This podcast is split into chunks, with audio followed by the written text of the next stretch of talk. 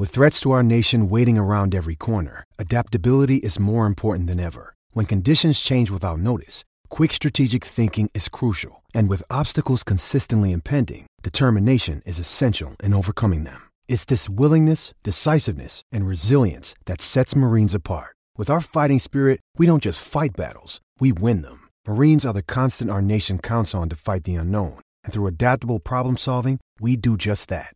Learn more at marines.com. 60 KXNO.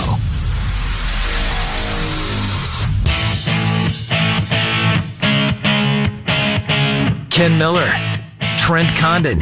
They are Miller and Condon on Des Moines Sports Station, 1460 KXNO. All right, good morning, everybody, and welcome to Miller and Condon on a Friday, Des Moines Sports Station, 1460 KXNO, as we talk sports with you for the next couple of hours and appreciate you spending at least part of your morning uh, with us. Coming up on the BMW of Des Moines guest list today, obviously, in the first hour, we're going to go basketball heavy, Cyhawk heavy, as we uh, recap last night. Uh, 1025, Tom Kakert from Hawkeye Report will be here. We'll get the Hawkeye perspective on their uh, convincing victory last night over Iowa State. We'll do some football with Tom as well. Alex Halstead on Iowa State. Uh, where did they go next? Uh, Alex Halstead in here at 1045 24 7 sportscyclonealert.com. And likewise, we'll do some football uh, with Alex, maybe more so football. I think that's if the audience wants to hear at least that portion of the audience. In the 11 o'clock hour, and get some NFL in here with Nick Athan on the Chiefs Broncos. Likewise with Dave Sinekin on the Packers Bears. Bama Bob Trent and I will take a look at Army Navy. Claxons giveaway at 1140 and Iowa Real Estate uh, presents our picks coming up at 1145. Well, we left here yesterday, Trent, not really, at least I don't want to speak for you. I think you were going to bet on Iowa State or take Iowa State. Mm-hmm. Um, but we were both, we both could have been convinced either way, I think. Sure. And, um, maybe it wasn't as difficult as we thought because that was an eye-opening, convincing performance out of those Hawkeyes last night. Iowa State had no answer. That they were embarrassed, well, and they should be embarrassed here this morning. It was a dominating performance from the get-go, and Iowa started hitting shots early on, took the crowd completely out of the game, and from there got really worse. Coasted. I mean, it just they coasted for 36 minutes. There was the one run in the second half when Iowa State got it back to seven, I think. Yeah, six or seven. It was right in that range, and it felt like okay, but Iowa answered right mm-hmm. again, and every single time it felt like even a little four nothing run out of Iowa State, I would have a response. Mm-hmm. They'd make a couple of well, there weren't many made threes, but a couple of made those types of things, and Iowa was right there every single time. And this goes into what you and I have talked about a lot this season with this Iowa team is this the most talented Iowa team in the decade of Fran McCaffery? No, not even close. But there's something different about this group. There's a toughness that has not always been no. there with Iowa basketball. These are tough dudes. These are yeah. guys that aren't scared of the moment. They'll take the big shot. Well, in particular, 55 is a tough dude because night t- after night, we've been talking about this since yep. October that we've never seen a guy get hit in the face mm-hmm. more than Luka Garza. And since we've said that, he's had stitches, he gets a tooth knocked out. Um, he is Trent there has to have been someone who's taken as big of steps from their sophomore to their junior season or from one season to another since I've been doing this. And I know the latest is always the greatest. I can't recall a kid who's over the summer changed the way he plays the game uh, and his effectiveness and his outright hustle and his commitment to both ends of the floor than Luka Garza. I, I can't. I, I don't know the answer who that person would be. I can't get over the difference we've seen from 55. He is a different player. He's a more retooled player, and we mentioned yesterday. You know, last year he didn't come in great shape because he had a nine pound cyst right. removed from his abdomen. Yeah. Didn't have a lot of chances to work out in the offseason exactly. leading up to the season. And what kind of impact they made. Luka Garza's always been able to score. That's never been a problem. He can score, but now there's a lot more room inside. Mm-hmm. With no Tyler Cook on the other block taking up a lot of room over there. He can go inside. He can go outside. It's his hustle that Trent. He's sometimes the last guy, you know, to leave the offensive end. And okay, he's not the 1st mm-hmm. but he's not like he's lagging behind to get back and do his job defensively. I think we've all done sprints. Now, maybe yours was on ice back in Canada, That's but true. You, you do the sprints up and down. I'm did lines, to, and that was the worst. Red line, blue line, blue line, red line, then the center. Anyways, it's awful. I'm going to guarantee during practice when they do that at Iowa. He is the last guy. Yeah. Or he should be. But I bet he's one of the, The last, last guys guys. going. He's wanting more after the Right. drill's over with. Right. He athletically, he shouldn't beat guys down the floor. He shouldn't. He shouldn't beat Michael Jacobson down the floor. And he shouldn't beat George been- Condon down the floor. Hadn't been until this year. Right. He is better with his feet. He is quicker Mm-hmm. than he has been. This guy is playing at an all American level. He is. I mean, always always like Luka Garza in his game, and he always had that demeanor. You know, he, he liked to mix it up. But there were some limitations too that came with him. Mm-hmm. He has ironed those out. And even with the limitations, you're talking about a guy playing at a high, high level. Trent, I go back to uh, you and I a couple of years ago, and there would be days we'd come in and oh, Nunge's going to be better than Gar. Uh, Garza's better Yeah. than Nun. Yep. We just weren't sold. Uh, but boy, oh boy, I wish I would have bought stock in this kid because he's unbelievable. Speaking of buying stock, give me all the CJ Frederick stock, stock that Yeah. is available. Yeah, he wants the big shot, doesn't he? He wants the big mm-hmm. shot. He is so much more athletic than I ever anticipated. He can get to the rim. He finishes well around the rim. For a mm-hmm. six three guy, mm-hmm. he finishes with contact with guys around him. You just don't see that happen very often with Iowa two would, guards. where would they be? We, we all anticipate that Bohannon's going to make Yes. that announcement next week. Where would they be with with that impending announcement if if Frederick didn't look like he's going to give Iowa a chance to fill those minutes to take that role to be the guy that's got you know the ball when it comes time for a big shot? The stage hasn't got to him No. one little bit. and he did it against the national runner-up from a year ago, Texas Tech. He mm-hmm. did it on the road here against Iowa State. He's not scared of the moment. That confidence, and you couple that with another guy that is confident out there, in Connor McCaffery. And it's something that I, I Ken, I think you know it bothers me. The Hawkeye fans that are out there that don't like Connor McCaffery because of his last name. it's true. Because this guy should be beloved. He is middle of things. He's a little chippy. He'll do some talking. He'll dive after every loose ball. He is the kind of glue guy that you need. He knows how to run a team, how to run an offense, ah, but he can't shoot. And his last name's McCaffery. You know, and, and so because of those two factors, people don't like him. He he's not the point guard. He's not Joe Toussaint. He's not a break your ankles point guard. Toussaint, by the way, too had a pretty nice game. Yes, he did. Some impactful minutes. And you can play those two guys together at times. I like this team. And I never coming into the year I thought best case scenario, this is a bubble type team. That was best yeah, case scenario. that was, I think, even going to be a reach. But I get your point. yeah. That was the high level Uh-huh. mark for this team. And even Bohannon, if when he shuts it down next week, his team can be more than that. Yeah, I think so too. I think so too. I don't think they're going to contend for the regular season No, I'm title. not saying that, but they've, they've certainly got a chance to be 500 in Yeah, league. yeah. In a really good league. And 11, 12 wins in the league. I Yeah. can see that. 11 and 9, 12 and 8. Uh-huh. I absolutely can see that. There's going to be difficult nights. I mean, Mm-hmm. we've seen we've seen some already difficult nights for this team. And there's going to be a team waiting for them next week when they get back at it after Yeah. finals. Cincinnati, who they knocked out of the NCAA tournament a year ago. The Bearcats haven't played well, but they're going to be waiting for Iowa. Absolutely. The good news is it's a neutral site. If there is some uh, silver lining in that. Conversely, Trent, I mean, it's going to be a long week for Iowa State and that Oh. and that and that uh, roster uh, because that they they had to. And that's a bad taste in their mouth leaving there last night. Trent, they had no answers. They got out hustled. They got outworked. They got out toughed. At every single turn uh, in that game last night, trying to find a positive. Well, we know the positive in Halliburton. Halliburton is a he's a star. he can get to the rim whenever he, he is wants. so damn good. He's and he's he's fun to watch. Maybe Terrence Lewis. yes, If my guy. That is Speaking guy. of stock, boy, I got a lot of penny stocks of Terrence Lewis.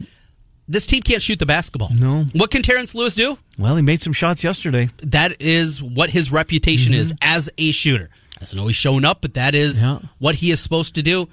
It's time, right? Well, I the guy's think a junior. I mean, Trent. Here's the thing. Uh, Prohm, you know, searching for an answer. He needed something last night, and um, because we hadn't seen Terrence Lewis on the floor, so he was trying to go deep and he was trying to insert something to get a spark. Lewis gave them one. He certainly earned more minutes after that performance last night. No doubt. I'm not saying that he's going to be there. Well, who knows? Maybe, maybe. Um, Maybe he was just languishing on the bench, and and, and this might be uh, the start of something with him. But it, I mean, Jacobson, eh. Yeah. Nixon was really good defensively. Now, I, I liked his defensive game. Um, Bolton, Not Bolton's great. taking a step back. Yeah. he's had one or two good games, but certainly not the guy that we you know, we're blowing smoke up his skill or skirt when he got uh, eligible because we both saw him at Penn State and liked his potential and his game. It hasn't translated so far uh, in in in Ames. I thought Conditt. Was, he, he, was all right. Yeah, all right. Yeah, rebounded pretty well. Yeah. This was a team I thought was a solid NCAA tournament. Team. I did too. Not not solid, but certainly they're going to get in, in. that seven to ten range. Yeah. They were in the tournament. They mm-hmm. weren't going to be bubbled. They were in the tournament. I don't know if that's the case right now. No, if, not what we saw last night. If you can't solve these shooting woes, I don't see it happening with this squad. They've had one good game where they shot the ball well, right? Alabama against a bad Alabama team, right? But that was the mm-hmm. one game where they got it going and were right. able to, you know, they stroked it. This was, I would just crush them. Yes, it it took away the drama that we're so used to. Mm-hmm. And I was had leads the last four times they've been in Hilton. Felt like, all right, well, we'll probably see more of the same and it just never came for this squad. I saw a stat last night, and again, you and I are men's basketball and football; those move our needles. Mm-hmm. But you go back to December. I can't remember who tweeted this out. December of 2015. Men's and women's basketball, wrestling, and football. I was 15 and one in Oof. that time frame. Jeez. 15 and one. That's impressive. That's dominating your in-state rival. Mm-hmm. Now you're not going to put a billboard up for it. Well, I mean, if it was on the other foot, you might. I think I think we're past that. But, and, and uh, it is, and been, I'm glad they did that. By the way, I have no problem. That was great. That was great uh, segments. Watching message boards and Twitter, some of the negativity around Steve Prohm. Are you feeling that? No, I mean that's fans. Right? Yeah, that's that's fans. Look, let's let's. He's in to... such a difficult spot. Sure, replacing a legend, Fred Hoiberg, mm-hmm, mm-hmm. a guy played there and replacing that program. roster too. I mean, there yes. was a part. Where I think it was Benetti. I don't know how much time was left in the game. Eight minutes, seven minutes, whatever. Well, they've been down twenty in the second half before, and Monte. Well, Monte Morris is walking through that door. Sure. I got news for you. Neither's Niang, and neither's any of those other guys. Matt Thomas or none of them. Mitrou-Long. This is this this roster is. There's holes. Okay, but yeah. I mean, I don't know where they sit right now in the Big 12. I can't wait for conference play to uh, begin for crying out loud. Uh, but boy, this is going to be a long week for Iowa State. And then don't they come back with like a, a real stinker? Yeah, their next two uh, IUPU Fort yeah. Wayne, followed by Florida A and M on Tuesday the thirty first. What are you going to learn? What are you going to learn Nothing. from those two games? Couple of wins, pad the uh, pad the win total. They'll be I eight guess. and four, and then it is conference play starting a on the road. sense of hope will be built up before you get on onto the road to take on some Big Twelve foes. That's all it is. And TCU is your most winnable road game. You open up conference play with your most winnable road game it's not must win, but it's must win. I mean, you've dug yourself a hole now. When you were W and L in the schedule coming into the year, all right, lose a couple of games at the Battle for Atlantis. Okay, mm-hmm. I could see people doing that, but I don't think most people had a road loss at Oregon State. Not a very good Oregon State team. No, tough trip, but I'm with you. I mean, yeah, that yeah, was that's one. You, it was Saturday afternoon, right? That yep. was a Saturday afternoon.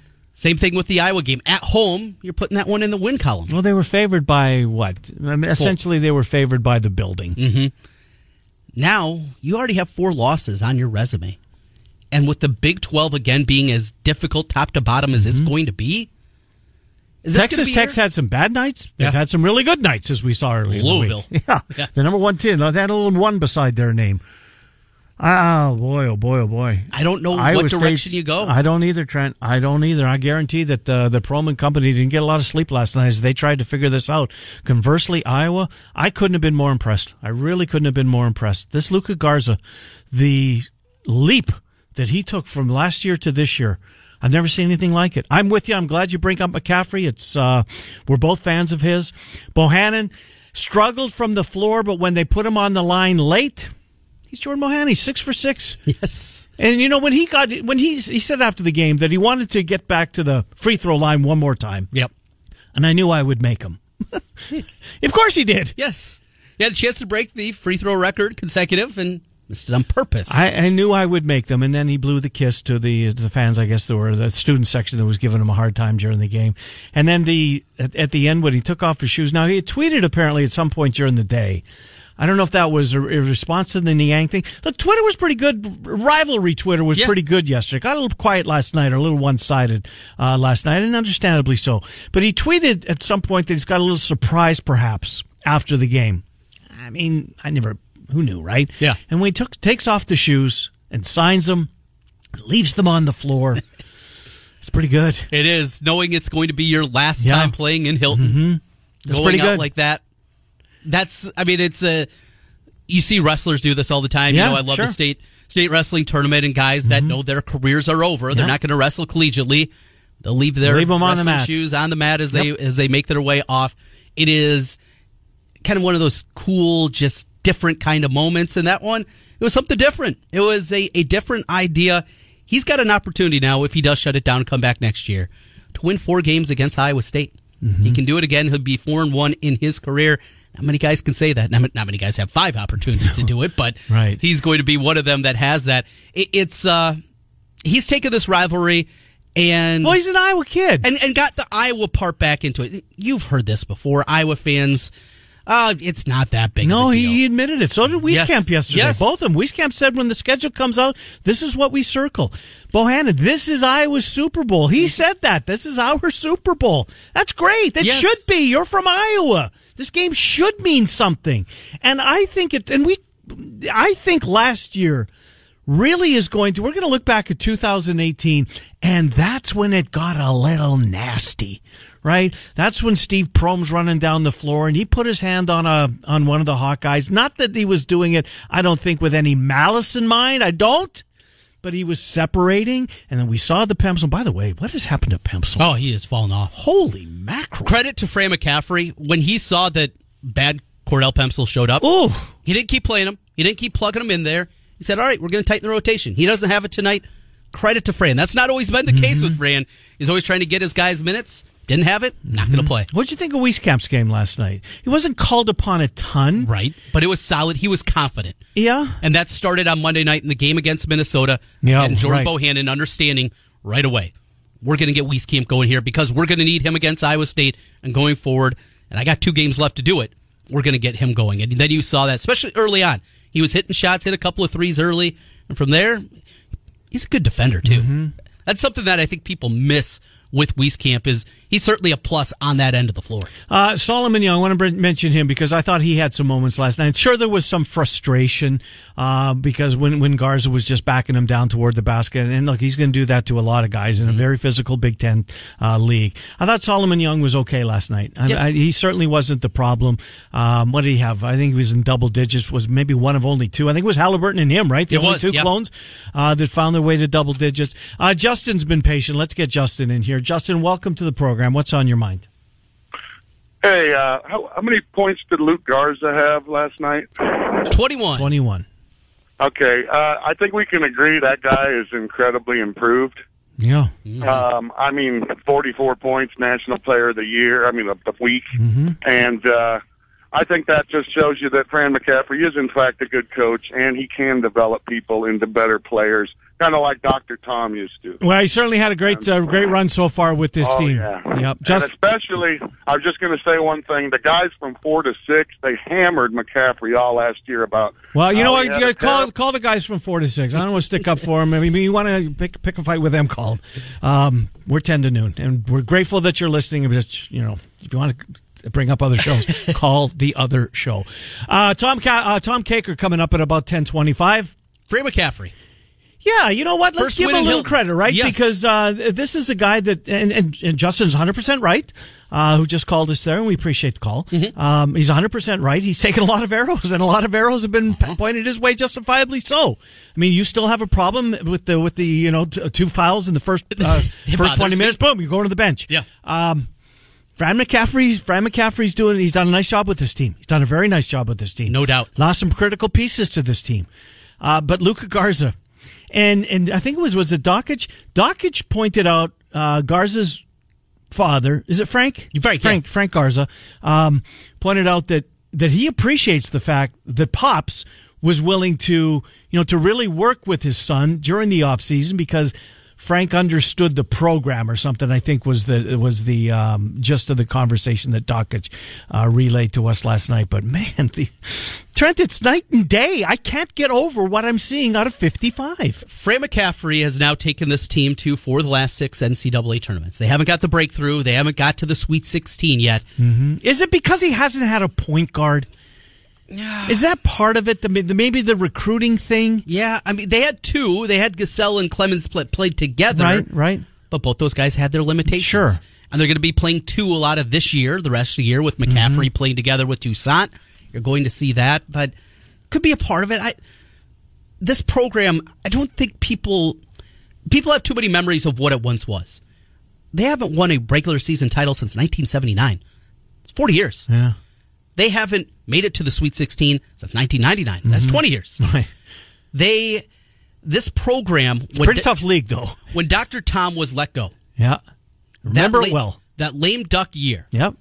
It was looked at in college basketball fronts terribly. Mm-hmm. And then Steve Alford goes there, and boy, But look at the little run that he had in the tournament at the end of the year. but a program that had missed five tournaments in the 25 years previous missed five under him. Yeah. He had taken that I program know. a step back, and then the complete teardown of Lickliter. People naturally looked at the job and said, "You're in the Big Ten. What advantages do you have? You don't have a practice facility. You don't invest money in the program." It was looked at terribly. I was incredibly lucky that Fran McCaffery took that job at that point because if they didn't, well, the other guys that were on the list, Brian Gregory, hmm. who was a complete flameout at Georgia Tech.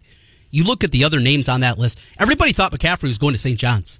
Iowa fans, consider yourself lucky that McCaffery made the decision to come back to the Midwest and go to Iowa because without him, you make a bad hire after Lickliter.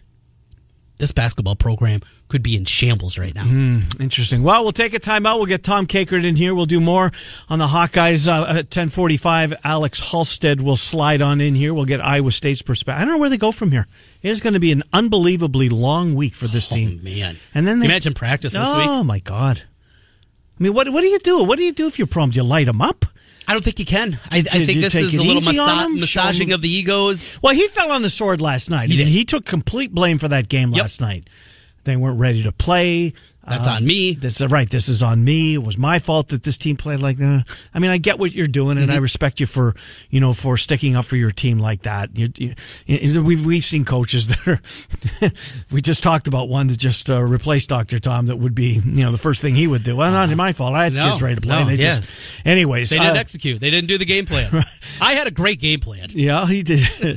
Tom Alford always Kakert, did. HawkeyeReport.com. Dylan Mont, uh, Dylan Mont, Alex Halstead in this hour as well. We'll switch to the NFL. Week 15, some juicy ones, including a couple. Well, certainly the Bears and the uh, the Packers is a pretty big football game. The Vikings go to L.A. The Chiefs host the Broncos. Those are the four locals. We'll talk to them. You know, there's it's a pretty good weekend. It's a real good week. I mean, and, and good for NBC for flexing out. They flexed out right now. They flexed out of Chargers Vikings they did. And replace that with the two wild card teams. I mean, we've got five versus six, Buffalo versus Pittsburgh on Sunday night. Not awful. Not bad at all. Uh, Tom Kakert joins the program next. Trent and I until noon. Miller and Condon, Des Moines Sports Station, 1460. and more. KXNO in your pocket with iHeartRadio on your smartphone. This is Des Moines Sports Station, 1460 KXNO. All right, welcome back. Miller and Condon approaching 1030 here on a Friday morning. It's Des Moines Sports Station 1460 KXNO. Alex Halstead, CycloneAlert.com. Coming up here in 15 minutes. Tom Kakert, Hawkeye Report, joins the program right now. Tom, Trenton, Ken. Thanks for coming on, Tom Kakert. How are you?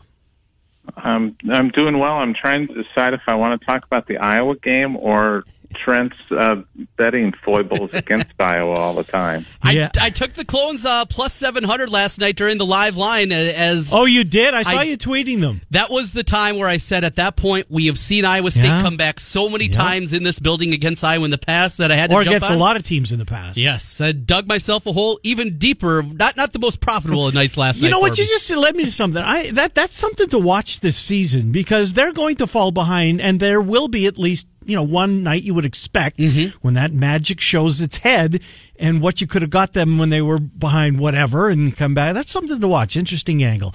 Uh, well, let's It's- go ahead, Tom.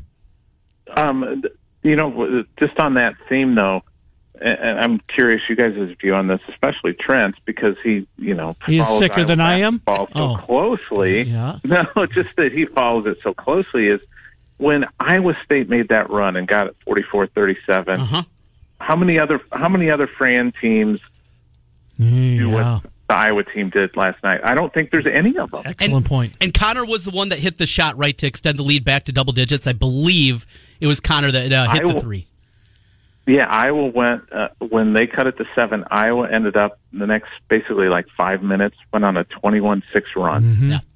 And, and, yeah, they It was right back to where it was at halftime. Tom, this is something we talked about at the top of the show. And though this isn't the most talented Fran team that he's had at Iowa, this team feels different. It's because of that mental toughness. And you can't measure it, and you can't find it on KenPom. There's no measure of it that I try to find going through analytics. But from Connor McCaffery to CJ Frederick, Luka Garza, not only these guys good, solid Big Ten players, but most importantly, they're not scared of the big moment. They're mentally tougher than any Iowa team that I've seen under Fran, and that's no disrespect to any of the other guys, but any of the other teams. But it, it, they're just they've got a mental toughness to them and, and a way to find buckets.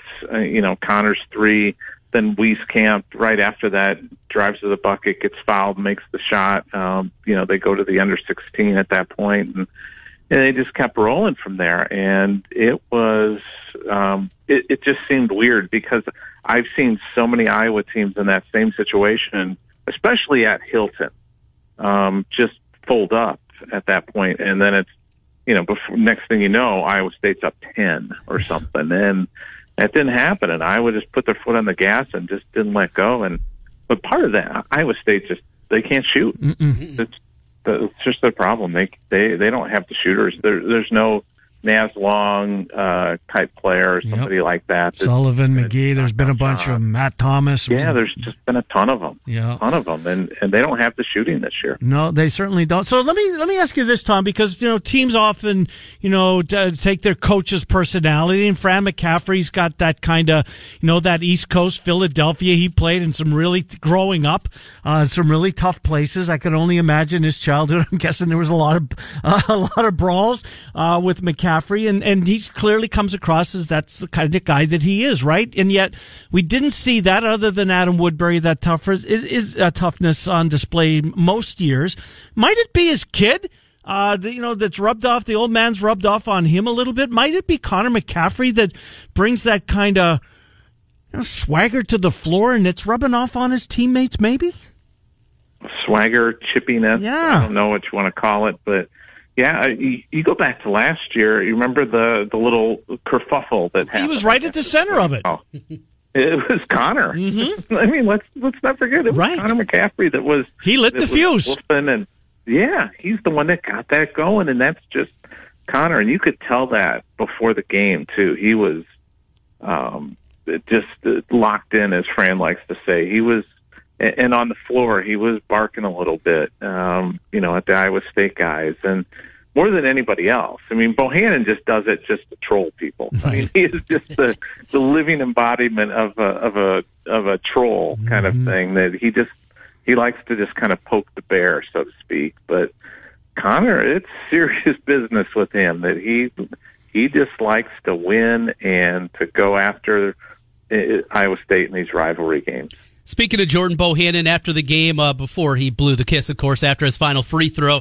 leaving his shoes on the floor. I mean, I think, Tom, we've talked about this. Your anticipation is we're going to find out he is going to shut it down here. There's been a lot of talk, maybe uh, another hip surgery coming for him. But with that, you think it's done for him? And, and that moment, him signing the shoes as he uh, left the floor at Hilton.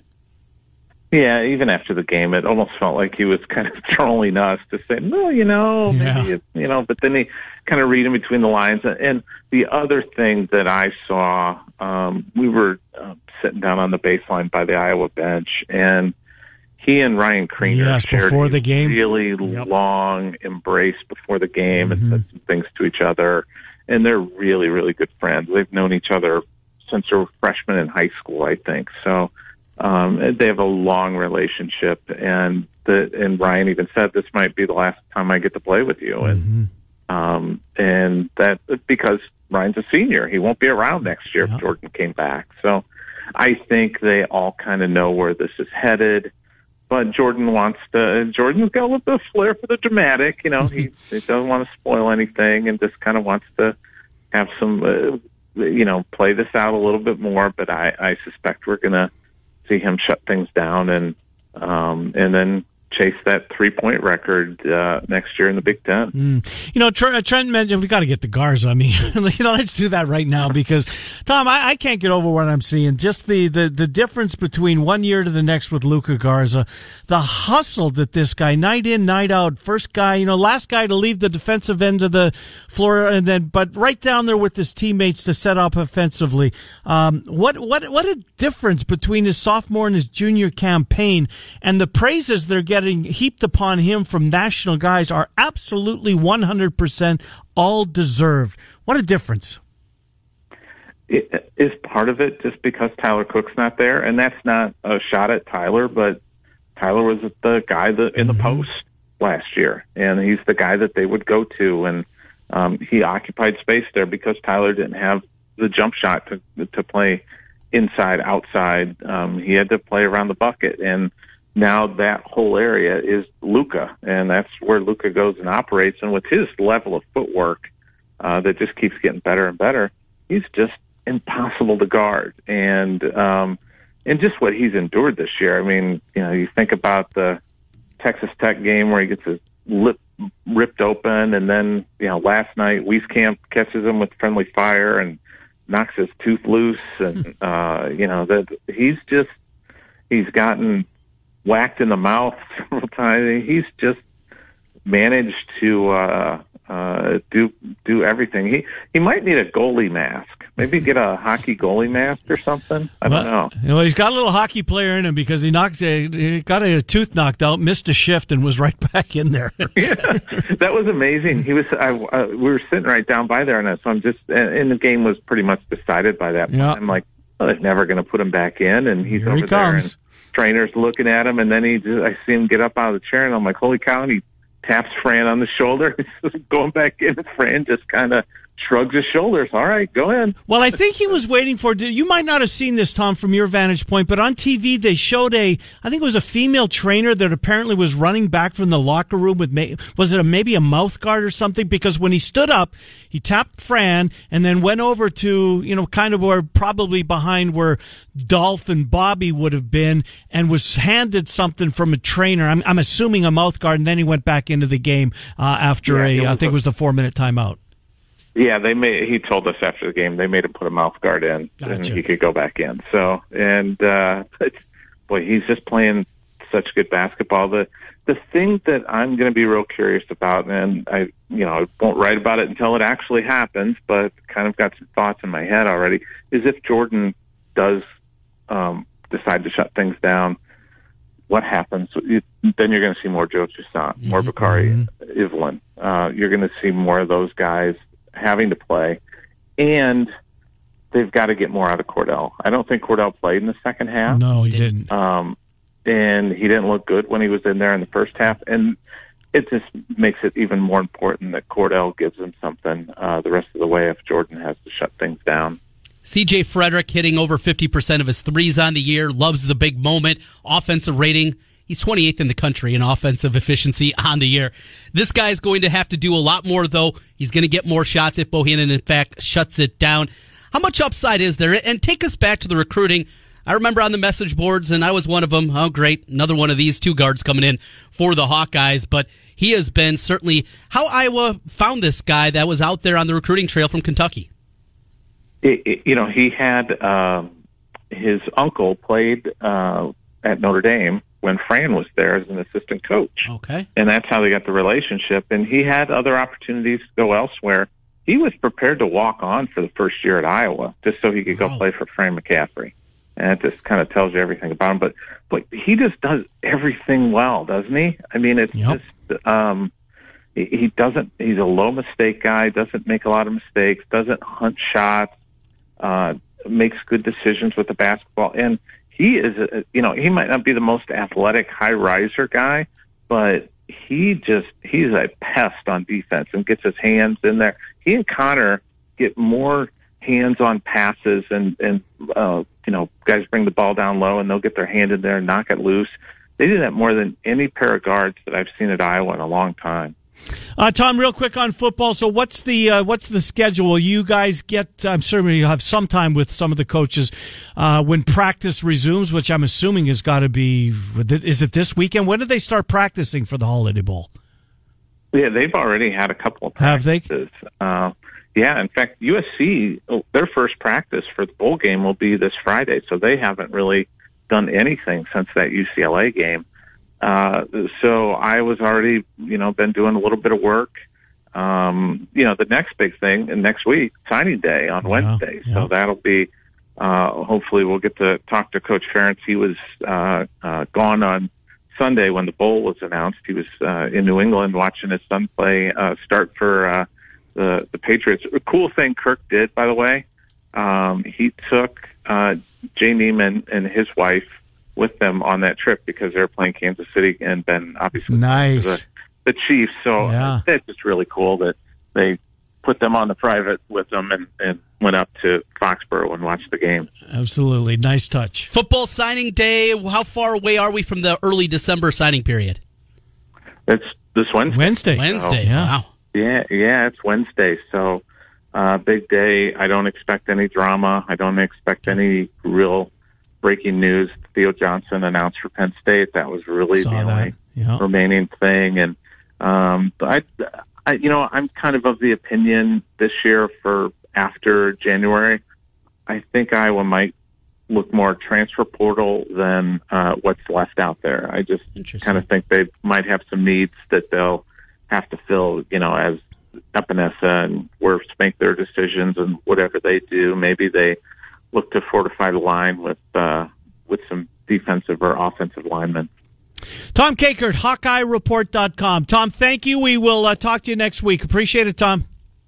Okay, thanks, guys. Good to talk to you. Tom Kakert on Iowa. Alex Halstead on deck on Iowa State as we'll take you uh, take you to uh, the top of the hour. Talking Iowa State in the 11 o'clock hour. We'll begin with some football conversation. Chiefs, Packers, Bears.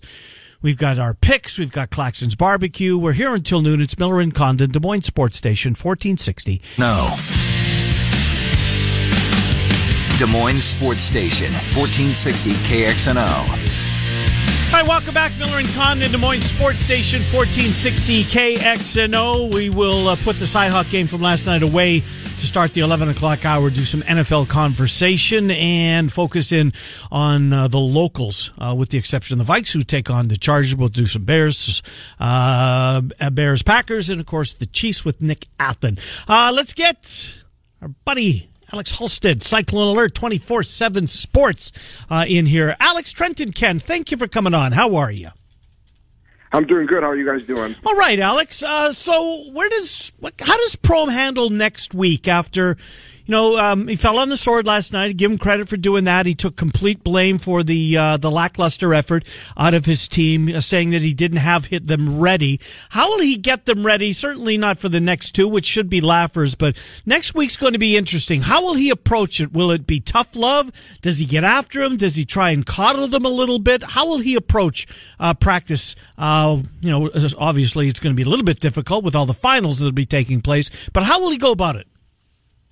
Yeah, I think that's going to be the interesting task for him. And like you said, the next two games they should win, even if they give half the effort, um, just because of the, the opponents they play, and probably going to conference play at eight and four, uh, barring uh, I guess uh, a Milwaukee type letdown from a few years back. But the the big question is how does he get them focused and and and I guess prepared uh, for 23 days from now when they open Big 12 play because you know if they have performances like last night, that's going to become a kind of a consistent thing in the Big 12. So uh, that's kind of the big question. I think it's probably going to be a combination of probably some of those harder practices, but also uh, they just need to figure some things out. You know, I think uh, last night, you know, transi- transition defense was not very good. Obviously, three point defense wasn't very good, but you know, some of their problems right now are they've still got to kind of find an identity because I think they hope their identity would be what it has been in years past, and that's you know being good from the perimeter. But this team has shown really in nine of ten games that they're not a very good three point shooting team, and uh, I think at some point you've got to start to adjust to that instead of just continue to shoot them. You know, taking that a step further, certainly you have three post players. Is this going to be more? And we're going to be running the offense through the big guys, something we haven't seen Iowa State do over the past 10, 12 years now.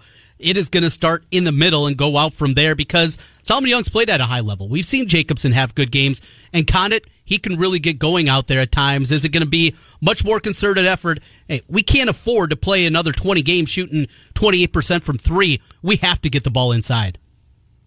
Yeah, and I think that's been a kind of a concerted effort at times within games. You know, we've seen in the last couple of weeks there's been times where they haven't shot well from three, and especially as the game's gone along and into the second half after they've made adjustments at halftime, you've seen them feed the ball inside to uh, their big Solomon Young and uh, even Michael Jacobson and uh, obviously George Conditt. And so, you know, we've seen that happen. But then last night, you know, they come out and four of their first six shots are uh, from Jacobson and Young, but they're not in the paint really. They're 15 footers or they're, you know, three point shots, and some of them are open for Jacobson throughout that game, but they've got to either start hitting them or or find ways to you know get better looks. Uh, I think that was one of the things last night. They shot 23% from three, and you know, I think Tyrese Halliburton said after the game he, he'd have to go back and look at the film, but I think it, it was pretty clear that at times a lot of those threes um, were not necessarily great shots, and so that's kind of an issue too. You know, there were times early in the season where, where Steve Prohm said, you know, 80% of the threes were good looks and they're just missing them. Well, you know, now they're starting to get to the point where some of them aren't even looking like good shots. So I think that's what what, what they have to figure out because if you're going to keep shooting threes and keep missing them, uh, your offense isn't going to improve. I mean, they've got to figure out a way to have a better offense if three point shooting uh, is not their thing this year. Well, in an effort to uh, to provide a spark, Prohm went to Terrence Lewis last night. I mean, he was uh, going down his bench and trying to find any answer. And for a while, Lewis looked like he was going to provide him that, right? He made a couple of big shots in that basketball game. So what does this do for the remainder, or maybe the here and now? Um, he certainly, would have to think, will get a longer look, more opportunities based on last night's seven points in 10 minutes off the bench performance. Yeah, I think this puts Prohm in a spot where, regardless of the reason he hasn't been playing, whatever that is, whether it's, you know, practice or whatever, seven points and really one of the better showings last night uh, probably puts him in a position where he's got to at least give him a shot now, especially the next two games against, um, you know, first Purdue, Fort, Purdue, Fort Wayne, and then um, I think Florida A and M. And so, you know, those are games that Iowa State should win, but they're also games that maybe now you have to figure out if Terrence Lewis can do anything for you, and, and especially before TCU on January 4th. So um, it, it puts him in an interesting spot because I think a lot of fans wonder why he hasn't been playing. I'm sure obviously there's various reasons. There's a lot more to it than just kind of showing up for the games. But uh, I think what he did last night, especially his ability to come in and he hits that first three pointer, which is where they're struggling, maybe puts Prohm in a spot where he's got to give him more of a look in, games, especially. You mentioned TCU. That'll be the first conference game. It's a road game, a winnable road game. Kansas State has also struggled this year, but the rest of this league, you look at the other teams right now who's the weakest team? Uh, who's the squad outside of Kansas State and TCU? The purple teams that you get. Uh, we could go in there and win that game. It's hard to find road victories in this league. Yeah, that's that's kind of the daunting task for Iowa State right now. Is you look at their their non-conference schedule right now. They're six and four now. Six of those first ten games have been against high majors, but you know that's basically what they have left too. You know, other than uh, Purdue, Fort Wayne, and Florida A and M, they've got Auburn and 18 Big 12 games. Like you said, outside of Kansas State and TCU, uh, this league has been pretty competitive in non-conference play. Even you know in Oklahoma, I think has shown some things. Uh, West Virginia, uh, we saw UNI give them a competitive game, but they came back and won that game. And uh, UNI's obviously looked really good lately too. So um, this has been a league that I don't think there's going to be a whole lot of like, you know, for sure home wins. Even you know when Iowa State's kind of struggling at times in the last couple of years at home. Uh, you know, in pa- in the past we've seen you know some of those Fred Hoiberg teams go either nine and zero or eight and one at home in conference play, and that's kind of the position they're starting to put themselves in because even if you go into Big 12 play at eight and four, uh, you've got to take care of home business, and it's not going to be quite as easy as maybe it has been in years past, especially when this team isn't using Hilton quite like they have, you know, a few years back. Uh, Rasir Bolton got off to kind of a slow start. Then around the um, the Atlantis trip, seemed to get his game going. In fact, on Sunday night he was uh, he was uh, good again against Seton Hall. What did they do differently against him last night? He, um, you know, kind of reverted back to not that he looked lost in the in the early portion of the schedule, but he looked like he was trying to figure out his role. Um, kind of took a step back last night after playing some pretty good ball there late in the month of November and then the first part of December. Yeah, you know, Bolton's had a pretty uneven start to his Iowa State career. Uh, you know, it kind of got off to a really slow start. Like you said last week, played well. I think he was the Big 12 newcomer of the week after, you know, that performance, including Seton Hall. And Um, you know, I think maybe people started to think he was going to get back on track a little bit. I think in that three game stretch, he averaged like 17 points a game, and uh, that's kind of what they need from him. Not maybe even 17, but just a double figure score consistently. And you know, he struggled from three. I think that's kind of led into things, and you know, his game has to be uh, going downhill, getting to the rim, and you know, he's just kind of been inconsistent. And maybe teams have taken that away. Especially, I think one of the problems last night for Iowa State offensively as a whole is you know, when they went small, Iowa went zone, and it took Iowa State a little bit too long to adjust to that. You know, Steve Prohm thought they did better in the second half, but you know, he said they weren't moving the ball. They didn't get the ball into the high post. Uh, eventually, they tried to put uh, it where Tyrese Halliburton was going to the high post, and, and that worked some. But you know, I think they're just having a lot of different offensive issues. I think it probably starts with their inability to shoot the three. You know, when when Iowa goes zone, and they have some of those pockets for threes, they're still missing them, um, and then they're not kind of executing the offense. So uh, I think that's probably feeds into Bolton, but I think both Bolton and Nixon, if this team is going to be an NCAA tournament team or a bubble team and improve in Big 12 play, those two have to take big steps offensively. Finally, Alex, we'll let you go on this. It's Notre Dame and the Camping World Bowl. You'll be down there in Orlando. Big coverage over at CycloneAlert.com. But uh, the matchup here, the opportunity for Iowa State. Big stage leading right into the semifinals of college football Saturday morning, 11 o'clock. Can't get much bigger than this for Iowa State football. Yeah, that's kind of been the talking point is that they have a, a big opportunity in front of them. A, a season that goes, you know, seven and five, and I think there's a few wins that they feel like we're out there. I think ESPN's Football Power Index has their expected record at 8.6 wins, and so obviously you know, there's a win or two that you know most of these computer models say Iowa State should have. They don't, and so I think they feel like this is still a good way to uh, put a put a nice touch on the season, but also kind of move into 2020 on a positive note. You know, you're taking on the number 15 team in the college football playoff rankings, and like you said, there's four games on that day. It's uh, the Camping World Bowl, the Cotton Bowl, and the two college football playoff uh, semifinal games. So a big stage for them against an opponent that you know Jamie Pollard said could bring in maybe one of the highest TV ratings uh, in Iowa State history. Just the fact of that Notre Dame audience and what day it's on mm-hmm. and uh, what games surrounded. So a big opportunity for them, both uh, probably brand wise, but also uh, to end this 2019 season. No, that's a great point. A lot of eyeballs will be watching that football game. ABC, it's a big day. You mentioned the two semifinals. Uh, good stuff. Uh, Alex, we appreciate it. We'll talk to you next week. Thank you, Alex Halstead. Yep, thanks, guys. Thank you, Alex Halstead, CycloneAlert.com. We will come back with a brand new hour and a brand new topic. We're going to talk some NFL football. We're going to focus on the locals when we start off the 11 o'clock hour. Uh, we're going to do a little something on Army Navy about 1125. Claxons Barbecue giveaway. Claxons, 3131 8th Street, Southwest in Altoona. Trent and I with an hour to go on Des Moines Sports Station, 1460 KXNO.